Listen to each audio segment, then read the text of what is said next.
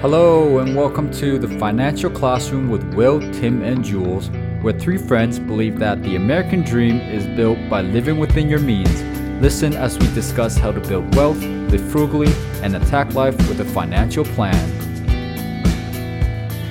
Hello, everyone. Welcome back to the Financial Classroom. Today, you're listening to episode 33. Today, we are going to be talking about how to save for a down payment for a house or for any big purchases that you make in life. Before we start, Jules, it was great seeing you in person. Just for everyone that knows, uh, I actually went to uh, Edmonton and visited Jules and her family, and it was it was crazy seeing them for the first time in person. Even though I feel like I know her and she was such a great host to my wife and I, and we got oh, to meet all you. these awesome puppies. Yeah, it was awesome meeting you guys for now I have met both of you in person and when we see each other it, it's different now. I mean it's cool. I like it. It's like we see each other all the time on yeah. the computer and then to see each other in person it's i don't know technology is a cool thing um, didn't you say that like will was shorter in person than you expected no. or something oh i said will's taller in person oh okay like way taller and then he says what because you thought i was asian i was short uh, not nice. what i thought it's because he's in a chair well how do you tell how tall somebody is in a chair That's what I'm saying. You just get short in a chair. I don't know. there you go. No, it was awesome. I think, and for listeners who don't know, Jules actually, we didn't know her in person before. She was actually a guest on this podcast as a six figure millennial guest. So if you want to go back and scroll through some episodes, because I don't have the episodes in front, I don't know what episode, episode 12 or something. I don't episode know. 12, something like that, somewhere early in the front I believe it was like a stay at home mom like title, and she was a guest on, and then she decided to join us.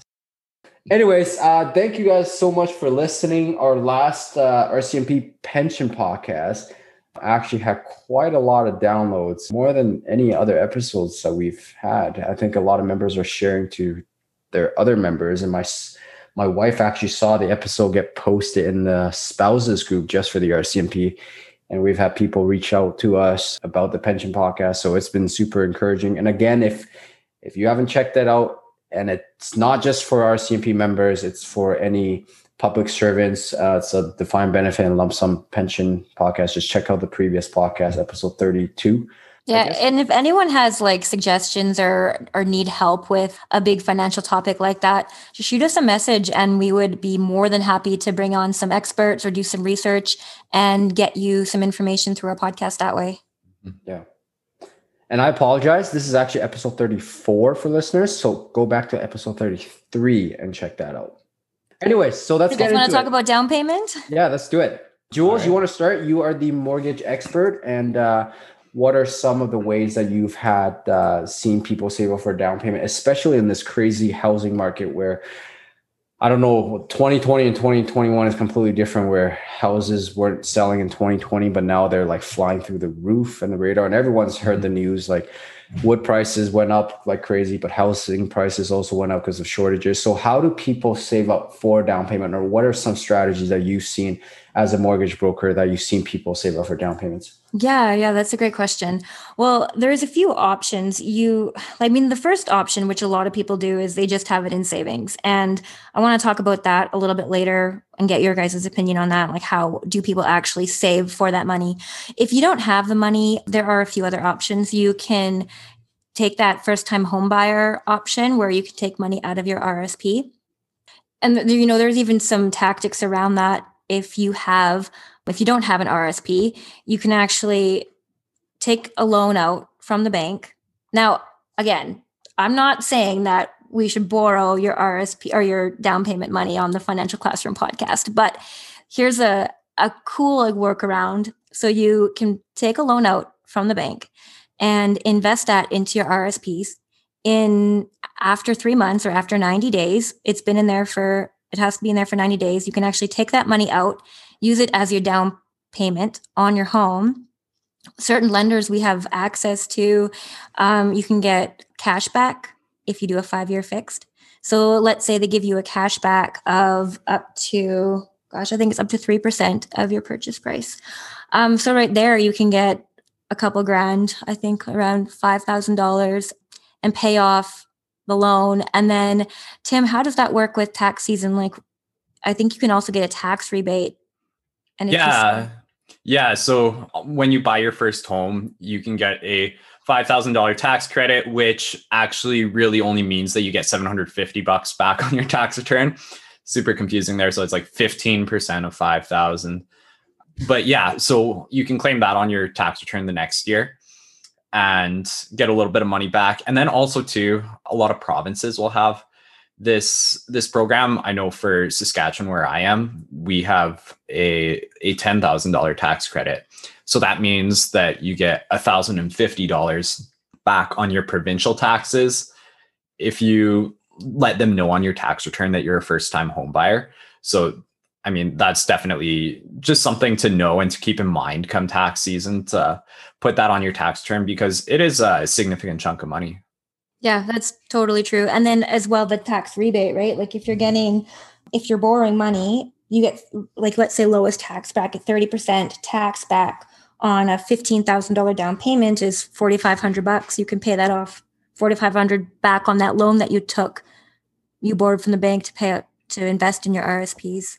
Oh right, yeah. So like if you uh, if you invest into your RSP for the yeah. home buyers program, yeah, you can get money back on your tax return. Especially you you do want to look at one that you have that RSP room, and two that you're going to be able to use that RSP. You have enough income that you're going to be able to claim that deduction and get yeah. money back on your tax return.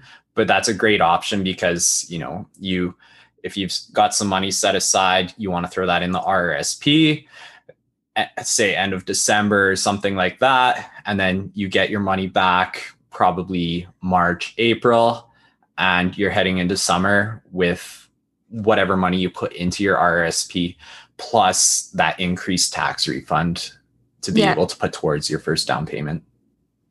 Yeah. So I have a, a little scenario on that one just so that I can break down the numbers for you guys if you were to borrow 300,000 or if you were to buy a house for 300,000, you need a 5% down payment, you need 15,000.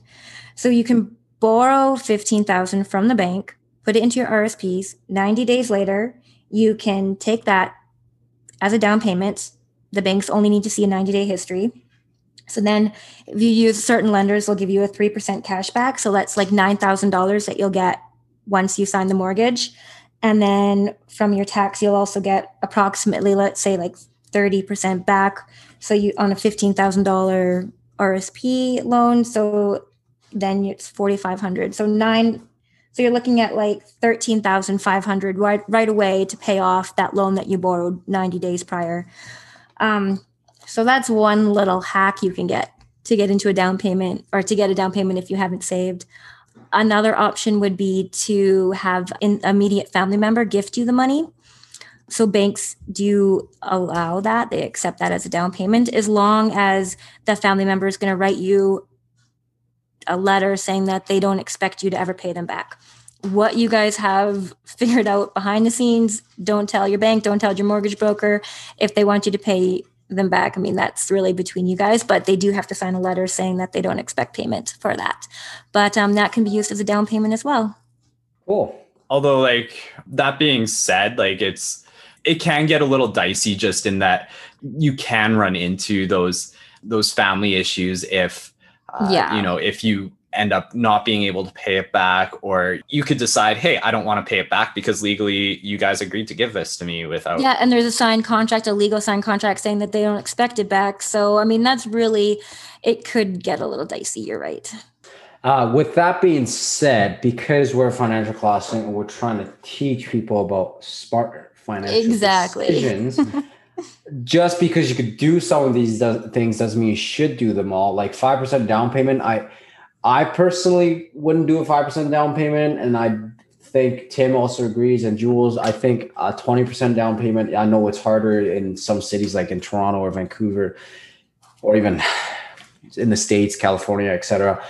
Um, when houses are over a million dollars to save up $200,000 just for a down payment. But in places where housing isn't outrageous, we always recommend a 20% down. And can you guys both just talk about why someone should try and save up for a 20% down payment, not including the obvious, which is like you're paying less interest at the bank, less payments overall. But yeah, uh, what well, are some of the benefits? I think like the most obvious reason, other than just having a smaller mortgage, would be you don't have to pay default insurance. And default insurance is insurance for the lender, not for you. So if you were to default on your mortgage, the lender then is taken care of, like they're insured against you. So if you put down 5% only, you're paying 3.6% of the mortgage as default insurance. So that'll up your your mortgage again. So let's say like you're borrowing 300,000, you're paying 3.6% default insurance, that's 10,260. So I mean you have to pay that that's worked into your mortgage so it's not out of pocket but still it's a huge cost.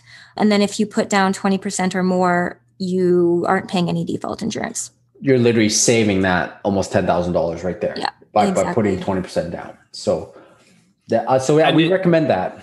and it does give you that option too to have like lower mortgage payments right mm-hmm. so then that way you do have that option to put less financial pressure on yourself or it may just mean that you have less mortgage to pay off and you're just going to pay it off that much quicker too.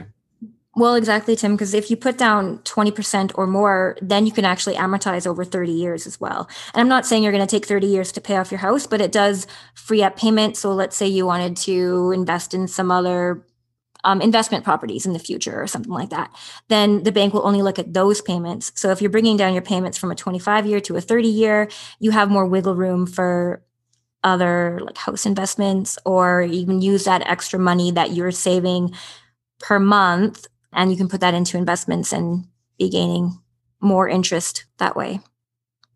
Yeah. So I guess, Will, you've kind of talked a little bit lately about, at least to me, maybe not so much on the podcast, about how you're looking at sometime in the near ish future, hopefully putting some money down on a house, you're saving up a down payment. And would you be able to talk just a little bit about kind of what your strategies are, a little bit about your philosophy behind why you're saving this way versus other ways? And yeah, just tell us a little bit about how are you saving for that down payment? Yeah, good question, Tim. And so for listeners out there, yes, Tim, what Tim is saying is right. Down the road, I'll be moving, and uh, I have been saving up. My wife and I have been putting away money for a big down payment. And the way we've been saving is we have been investing, but because I know I have such a short time span, the investments money that we put away, I actually don't plan on touching them. Instead, on the other side, I have money set aside just for this down payment. And and this isn't just for the house. I think for anyone who has big big purchases within a year or two i recommend and i think a lot of other people would also recommend putting money into a money market or something that's safer. Because if if you invest all your entire down payment and a market crash happens right before you need to buy you don't want to be pulling your money out at that time.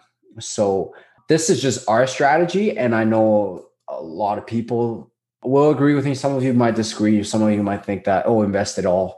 But for my wife and I, we've put actually set money aside. Uh, so every month we allocate how much should go into investments, but we don't plan on touching that for the long term. And then how much should go into uh, money for the house. And that's going to be set aside and in a money market account, which is, it earns more than a basic saving high interest savings account from like say a TD bank. And then so this way your money isn't I mean it's not it's still not beating inflation by no means but it's gaining at least a little bit more interest than what a savings account would do. So and then this way in a year or two uh, when you do plan on buying and there is a market crash you're okay. You do have the money there still. But if you are planning to buy a house five ten years down the road i i just say just invest that money yeah, and good for you for planning five, ten years in advance because I don't think anyone really does that. Like, you know, you at some point you're just like, oh, I'm tired of living with mom and dad, or I'm tired of renting. I want to buy a house. And usually it's a spur of the moment decision for so many people. So if you're planning for five, ten years down the road, like kudos to you. You're doing great. For me personally, when we purchased our house, my parents actually had the money for us set aside. They had put it into like a some kind of unregistered account, I believe. It was a mutual fund. And so we got back from traveling. If you go back and listen to my first podcast, I'll you hear the whole story. But um, they had given us, I think it was like $13,000. And then we only needed to put down I think 15. It was five. We only put 5% down on around a $300,000 home. Nope, sorry, we bought it for 265. We bought it below market value. It was it was a house that needed a lot of work. And so we felt comfortable putting down 5% because we knew that once we fixed it up that we would have built that sweat equity and 5 years later we sold it and we made gosh, I can't remember. I think it was like a hundred $110,000 or so so I mean, that really does work too, where you can, your parents can, if you know, if they have money set aside for you, that's awesome. And if you're comfortable buying something where you feel like you can put that sweat equity in, then by all means, you know, I don't think that's a terrible route to go either. Yeah. Yeah. On my end, like, so I'm, I guess, you know, in that situation that Jules was actually just talking about, where I'm looking at, you know, potentially three to five years down the road. I have no clue when I'm going to buy a house. I guess it just kind of depends on life circumstances. But right now, I'm actually just really content renting. And since I'm not 100% sure what the next few years are going to look like for me, I'm going to keep renting because those real estate and legal fees can get really big. And I feel like it doesn't make sense if there's the possibility that, you know, I end up moving or something like that within the next couple years it, just doesn't make sense to buy a house for me right now. So I'm just saving up right now, but I'm actually using my TFSA just because I like having that that cash on hand or easily accessible cash just to be able to, you know, if an emergency comes up, just to be able to pull that out quickly. Um, Tim, did I'm, you say you're putting you have the cash in a TFSA? I do, yeah. Is it invested or is it just cash? It's invested. Okay. So I'm actually I mean, I'm actually in kind of more medium, like medium high risk investments because for me it's it's a longer term game. It's it's not something where I'm worried about COVID happening next year and I lose 30%. I can be confident that, you know, within 3 to 5 years that the the market will go back up again. So, it's yeah, it's a long-term game for me, but yeah, just saving in a TFSA. I'm thinking about maybe investing in the RSP soon to be able to take advantage of that home buyers plan. But I do love growing the TFSA room, right? Because I think that's one thing that not everybody knows about TFSAs is that say your limit is $20,000 and you invest that $20,000 and it grows 2000 now your limit is 22,000 so I want to be able to grow that for the for the long term so I, I feel like it makes most sense for me to hold it in a TFSA for now. It's funny you say that because my wife and I were actually just looking at the TFSA contribution rooms yesterday, and we were looking at how much over we are already mm. with someone our age if they had tried to max out their TFSA today. So because we had started investing within our TFSA early on in life, now it's grown to the level that you it's more than what someone can contribute if they started contributing today at the same mm. age yeah so uh, i guess uh, that's just to come back to what i was saying earlier uh, my plan and i think a smart plan would be obviously to save up but i don't plan on doing the 5% i don't plan on doing a 30 year mortgage. That's just that's just not me. I i think my next plan is to be put a, a bigger down payment down more than 20% and uh, i want to do uh, hopefully 15 years 10 to 15 years and hopefully be mortgage free before i am 40 that's that's kind of like the the plan. And uh, i think everyone there there's no right and wrong specifically but i think there's so many different ways to save up for big items. But tim can you just touch on like big items in general maybe not even mortgages? Because i know you are the king of budgeting and having sinking funds. Can you just explain how people can go about saving for let's say they want a car or um, that next big toy or whatever that they're saving up for. But instead of financing, which we are very against on this podcast, uh, what are some of the strategies that you you think? Yeah, yeah. So, I mean, for myself, like you said, I've got a budget, I've got sinking funds. So, for myself, for example, I just recently actually I said, Oh, I need a new computer. I guess this was about a year ago now, actually. I, I said, I, am probably going to need a new computer soon. Mine is, uh, it's, it's a 2012 Mac. So I, I said, Oh, like, you know, it can last me another few years. So I kind of figured out, okay, you know, new Mac, we're looking at around like 1800 bucks, something like that, give or take. So spread that out over three years. That's 50 bucks a month I'm going to need to put away. So I've been doing that and just contributing every month so that I guess now in about two years, I'll have that 1800 bucks saved up. I'm doing the same thing with my car. I've got, you know, 200 bucks a month just coming out, going into my sinking fund. I'm investing it as well, especially because it's a long term kind of purchase. But yeah, just 200 bucks coming out every month and slowly growing. Now I'm at about, uh, I think 6,000 saved towards my new car. But it's it's really just all about kind of figuring out what's what's your time horizon and what's your end price or like what's what price are you planning to pay for this new item? And just really doing the math of how much money do I need to put away every month to get from where I am now to three years, five years, 10 years from now, and this purchase price. Yeah. And like we talk about this quite often is it we live in such a microwave society, whereas like Tim, you're putting the money aside now for the mm-hmm. future, but so many people they're like, well, I want a car, so I'll get a car today and then I'll pay it off after the fact. But then that's when you get stuck in these payments. And you have a payment for a car and a payment for a house and a payment for a boat and a payment for a skidoo and a quad and whatever else you have payments for.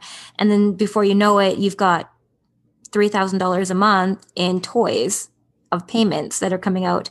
And so I like that mentality where you save for it first and then you buy it. And I think when we do that, we also then evaluate like do we really want to get this like we're going to be mm-hmm. forking over $10,000 for a quad like is that really what we want right now and i think even to a certain extent because you've already worked for the money and you've already saved for 2 years or 4 years or how maybe it's just 6 months but you've you've put in that work and you've made those sacrifices to be able to yeah to make this purchase it kind of becomes that more that much more important of a decision.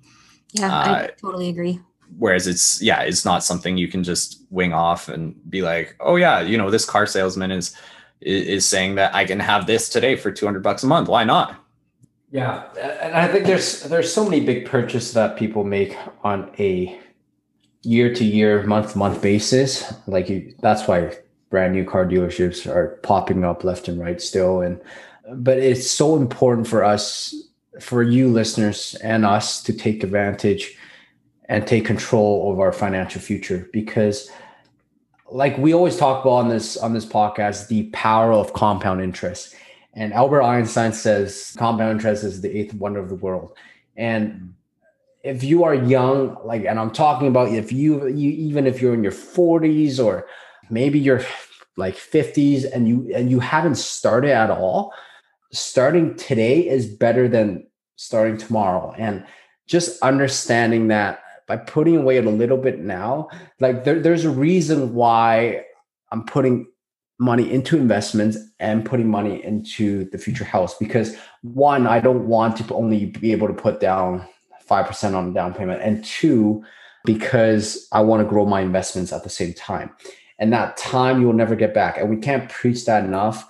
Yes, you can go buy the newest quad or newest like finance or lease vehicle every few years and all that. But if you really just take that payment and just put it into a calculator and just play with it, just just play with the average car payment in Canada. Let's say six hundred dollars and just take that and, and put $600 in the compound interest calculator and put between 8 to 12% interest rate and have a 30 year time horizon or 25 or 20 year time horizon and just see how much money that is and see what you are willing to give up to lease a brand new vehicle every five years. Whereas Jules's Jeep that uh, I saw when I visited her drives just fine. And she bought it, I mean, new to her Jeep, but like now she doesn't have payments for the next five years or 10 years. Yeah. Whereas if you're- And, and when we were going vehicle shopping, we had a budget because we had the, the cash. And uh, so we were looking at different dealerships. We were looking used. And then um, the guy's like, well, how much money do you want to spend? And we said, we want to pay cash. So we have like around 25 to $30,000. And he's like, what in cash? And he's like, well, why don't you get something for 70 or 80,000 and you can put that as a, a payment down on the vehicle. And you know, that's kind of the mentality, right? Like while you have that much money, why don't you just overextend yourself times 3 because you can afford the payments? Hmm And Jules, I loved how you how you brought that up because this episode is talking about saving for a down payment or saving for that big purchase. But you could save all day if you want. If you save a million dollars, but then when you go to buy a house and you see a four million dollar house, you might be like, "Oh, okay, I want that instead." So you have to like cap yourself, like like Jules just said. They had a cap of what'd you say, like thirty thirty thousand dollars? Yeah, like 30 was the max max. like max. So like even if a car dealer's like a dealer guy came up to her and say, "Hey, there's a forty thousand or fifty thousand or sixty thousand dollar car. You can afford that instead." She didn't go like, "Oh yeah, maybe I could." I've been saving. How much all- are the payments a month? Yeah. I've been saving so hard to get to this point, but now I can afford more. That's not the mentality to have because someone's twenty percent down payment is someone's five percent down payment. Yeah, that's so true. right? Somebody's 100% down payment on a house to p- buy in cash is someone else's 5% down payment. And like you could keep saving and saving and saving, but if you continue to extend or try to buy something even better because you save that amount, you'll never get ahead because you're always trying to save, but then you see something, but you decide to buy the even more expensive stuff. Yeah, you, know, I have a friend. I was talking to her today, and uh, her and her husband, they're millionaires now. You would never know it, right? They're like the millionaire next door. And uh, she's turning 40 here right away. And she said that she's always dreamed of having a Corvette convertible. And so for her 40th birthday, she's going to get a Corvette and they're going to buy it cash. That's something that is just absolutely amazing. And um, I asked her, like, well, how did you do it? And she said, you know what? My husband is a Dave Ramsey fanatic, and I have dragged my heels through the whole process. I always wanted to go on vacations, and why were my friends going on vacations and I wasn't? And now she is reaping the reward of living that frugal life and investing wisely paying what only what you can afford. And so now she's looking at getting this corvette and she's not looking at a brand new corvette. She's looking at a used corvette like an, definitely an older one. And her price range is way below what her husband even thought she was going to want to spend just because she doesn't want to spend a lot of money on a vehicle that's only going to sit in the garage if it's expensive because she doesn't want to get it ruined. Yeah, and I oh, just want to point out that she's just as happy, right, with a lower, like a less expensive Corvette compared with a more expensive Corvette. Making those sacrifices and going with something less expensive or buying in cash or buying only what you can afford, it doesn't mean that you have to be less happy or that that you're going to be living a life of poverty or anything like that it's uh you know it's just about adjusting your mindset and Yeah. realizing okay what are my long-term goals and how do i get there and i guess just even what can i actually afford to Yeah, and I think also like once you're in that position where you have the option, like she has the option to buy brand new cash or buy something used. She doesn't feel like deprived because she's consciously making that mm-hmm. decision that she wants to spend less. And I think that is very empowering. And she's probably even thinking a little bit about okay what does this mean for me if i have another say $40000 that i'm not spending on a newer corvette? You know maybe this means that i can go on this vacation that i've always wanted to go on. Maybe it means i get to go visit my grandkids or i guess she's like 40 or something like that so maybe my kids more often. Yeah, her her youngest is like 11 years old still. okay Hey, hey, there's Court whose youngest is like a month old and she's a millionaire too. Like True. it just it, it- they come in all ages, right? And hopefully one day, um, Tim, Jules, and me, we're being we're gonna We'll be, be there. Well, and uh, We'll be our own guests for se- seven figure millennials. Yeah, exactly. I can't wait for that day. And that, okay, so we're going to go back to saving up for big purchases. And we talk about this all the time. And I think we're just going to reiterate it again spend below your means, you know, spend less than you make, invest the rest. That's really the formula. And it doesn't get any harder than that. Yeah, yeah, no, for sure. Like living below your means is, I mean, it's it's taught to so many people. So many people know it. Like, like we've all heard that saying. We we all know what's right, but doing the right thing is hard, right? Yeah. And Uh, sometimes you just need a coach. And that's where I'm just going to do a, a plug here for Will, because Will is now Uh, financial coach. coach. Yes, coach, I am. yeah, Yeah. So what's So your if you, you're t- teaching people how to budget, how to invest, how to do all this stuff, and you're charging very little. You know, Yeah. like you're so knowledgeable. And I just want to like plug you here a little bit because you've gotten me on the right path. You've gotten so many of our listeners on the right path, and now you're doing one-on-one coaching, which I think is just like phenomenal. And I'm so pumped for you. Thanks, Jules. I appreciate the plug-in. Yeah. So yeah, it's been fun actually. Um, I have a few clients now, and it's it's actually awesome to be able to teach people and help them and and go down that path. And it's it's a blast. And I think the passion. I think all of us have the same passion of just wanting to see people succeed financially, and it's that's why Tim and I started this podcast. That's why you decided to join Jules and and to see people succeed and like learn about basic personal finance stuff that they should be teaching in school instead of uh, I don't know X times Y equals W X Y Z. I don't understand. I just threw some random random letters out there, but I do think that financial education needs to be taught. And like saving for big expenses, that's not even unheard. That's people don't even talk about that nowadays. If you go to our grandparents' age, like I remember talking to my grandpa and he would just say everything they bought back then was in cash because interest rate was so high first of all but second of all they they just learned like that. They that's what they were taught. Mhm. but i don't know what happened between them to now whereas nowadays everything is is being financed.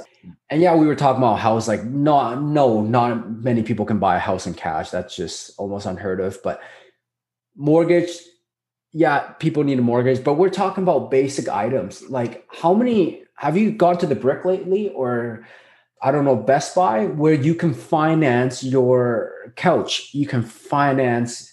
what Was it? I saw something you can finance the other day at Canadian Tire for twenty dollars. Like, that's ridiculous.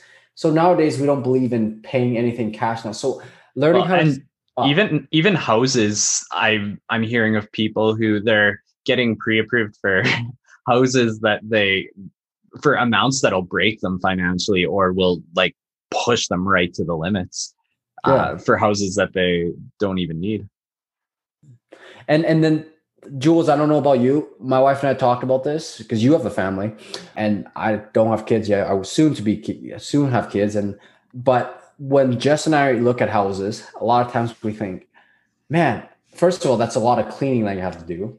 Mhm. But second of all, you won't- you don't even use half the room in the house, half the rooms in the house.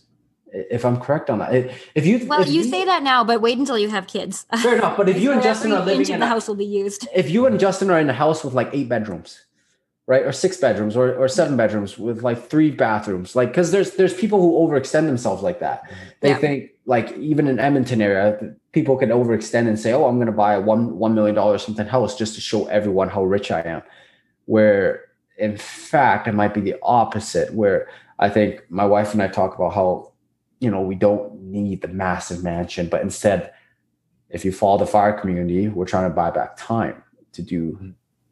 things that we truly love to do. Yeah, actually, I just watched a documentary called The Queen of Versailles, I think, or Princess of Versailles. And it was this family that was building the biggest house in America. I mean, it had something like 33 bedrooms and 40 bathrooms. And so they started building it. And then when the, the market crashed in 2008, it foreclosed. And they were able to get it back, and it's still being built now.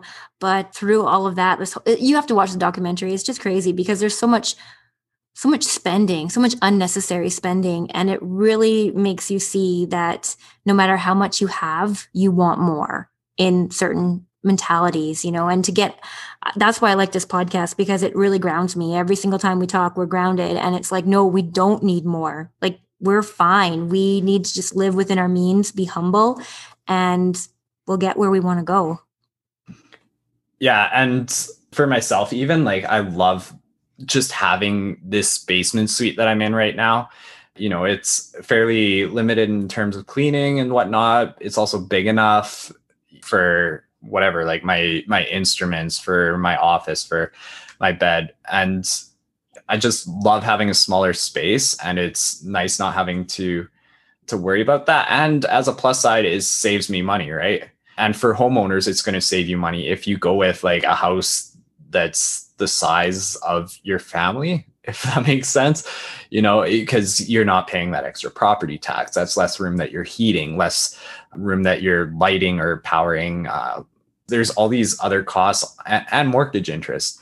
But yeah, I think it just makes a lot of sense to really evaluate like how big of a house do I need? Is like just because I can afford this big of a house doesn't mean that I need it. Cause I mean, even now like 5% down payment you can go from you know if you have $20000 saved that's a $200000 house uh that's 10% sorry if you have yeah $10000 saved $200000 house $20000 $400000 house $30000 $600000 house so you really actually don't need to save that much more to be able to get like a way bigger house but it's going to put like a lot more financial pressure on you later on, right?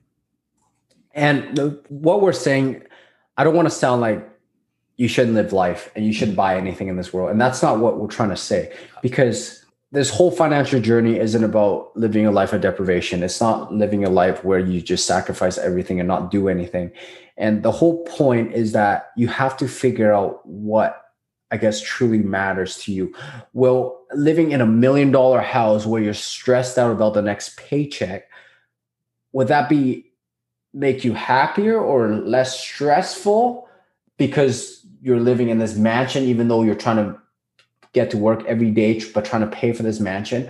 Or if you downsize to, let's say, a three, four hundred thousand dollar house, or half that, even five hundred thousand, which is still a lot, but but would that make you happier because now you're less stressed about making that next payment and making that looking forward to that next paycheck all the time and you have to constantly work or have double income and barely see your kids or family like what, yeah. what or in turn will if you live in a smaller home when you're younger you work hard you're investing you're making sacrifices and then when you do hit 35, 40 years old, maybe you do live in that million dollar home and maybe you have no mortgage. You know, it's that yeah. sacrifice in the beginning that exactly. is going to like, like propel you into the future and who knows where you're going to be. You don't need it today. If you can't afford it today, don't get it today. But that doesn't mean not, you're not going to have it tomorrow. Mm-hmm. I like that. Yeah. Sacrifice now a little bit to to set yourself up for the future. Actually, I, I just listened to another podcast the other day the female that I was listening talked about how your 20s and your early 30s is the time for you to work hard mm-hmm. and to put away as much as possible and to let compound interest do its thing. And then you can reap the rewards for the rest of your life because you sacrificed for five to 10 years. So, literally, like she was saying, the your 20s is the time for you to work hard so you can reap the rewards for the rest of your life. And that really hit home because I've had that mentality. It's like, okay, I'm in my 20s. I'm going to work as much as, as possible, get my overtime. And then now my wife is going to go on mat leave soon. And in my head, I'm like, okay, even though her income goes down to 60% after whatever the, the first few months, that's okay because our investments now are almost supplementing the rest of that 40% of income that she would have otherwise made because we were able to put away so much more into investments early on in our 20s. Mm-hmm. And so that really that I, I love I love what you said, Jules. That's awesome. And that's understanding the time value of money too, right?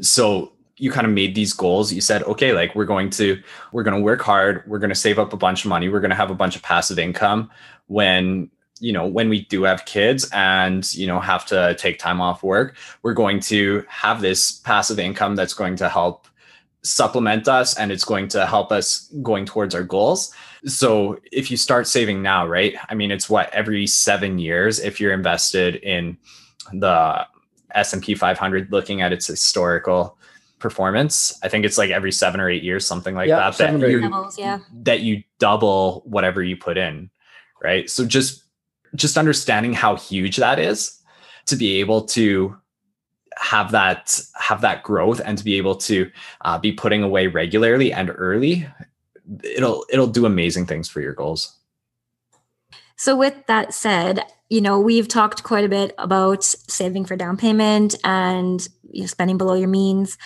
As far as down payment, you know, I did give you guys some tricks on how to kind of house hack that. And if you don't have a down payment saved, how you can do it.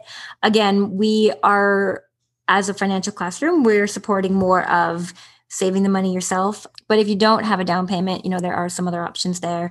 And, you know, it really comes down to spending less than what you make and and saving the rest and having that long-term goal mindset instead of that short-term microwave society i want it now i'm going to buy it now kind of idea. And also to just understand that there are tax advantages for that first home. You have your first time home buyers credit look into whether you have a provincial first time home buyers credit. Uh, you can borrow from your rsp for that for that down payment just yeah like jules mentioned you have to wait 90 days to be able to access whatever you've put in for that and you that have 15 years to pay it off and you can borrow up to $35000 Right. Yeah. And that's per per individual. Per- so yeah. like if if you're married, you can borrow up to seventy thousand dollars if you have that seventy thousand dollars in your RRSP.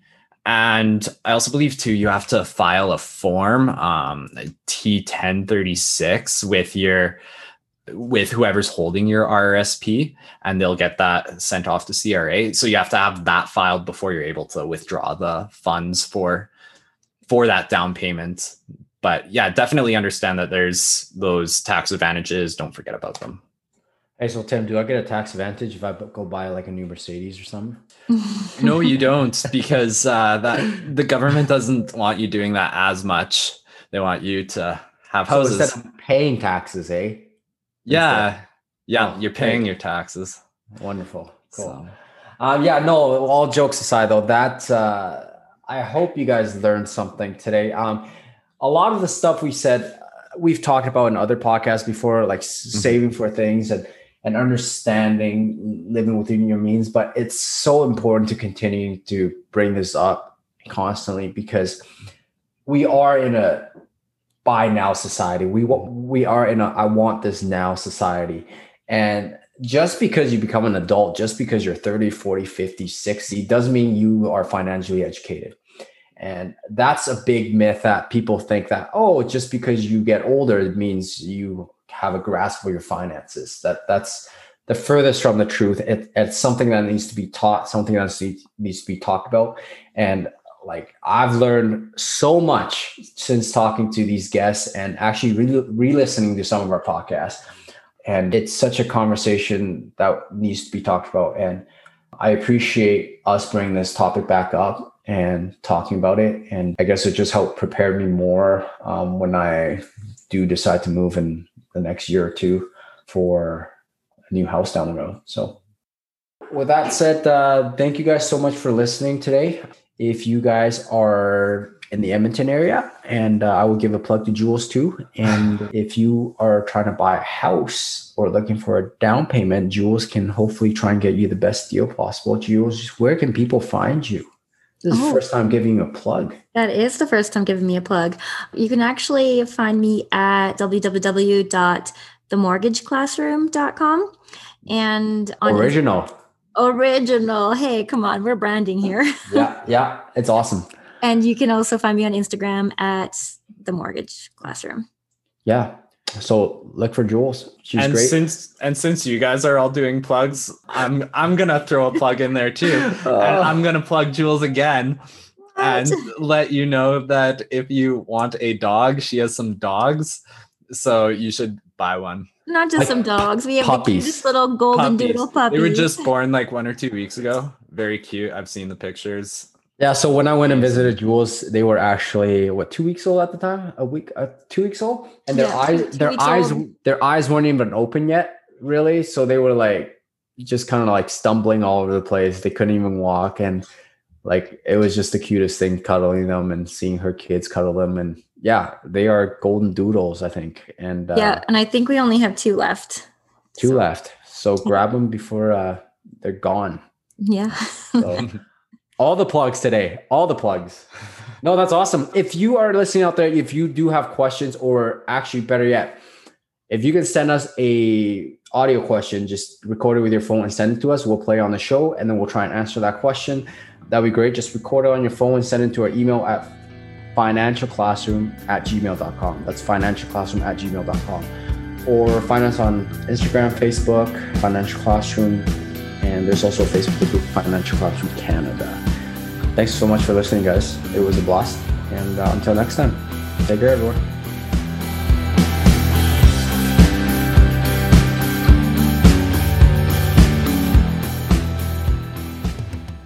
Thank you for listening to this episode. For more episodes and financial tips, check out our Facebook page, The Financial Classroom. And if you like this podcast, feel free to subscribe and leave us a review on our various podcast platforms. Later.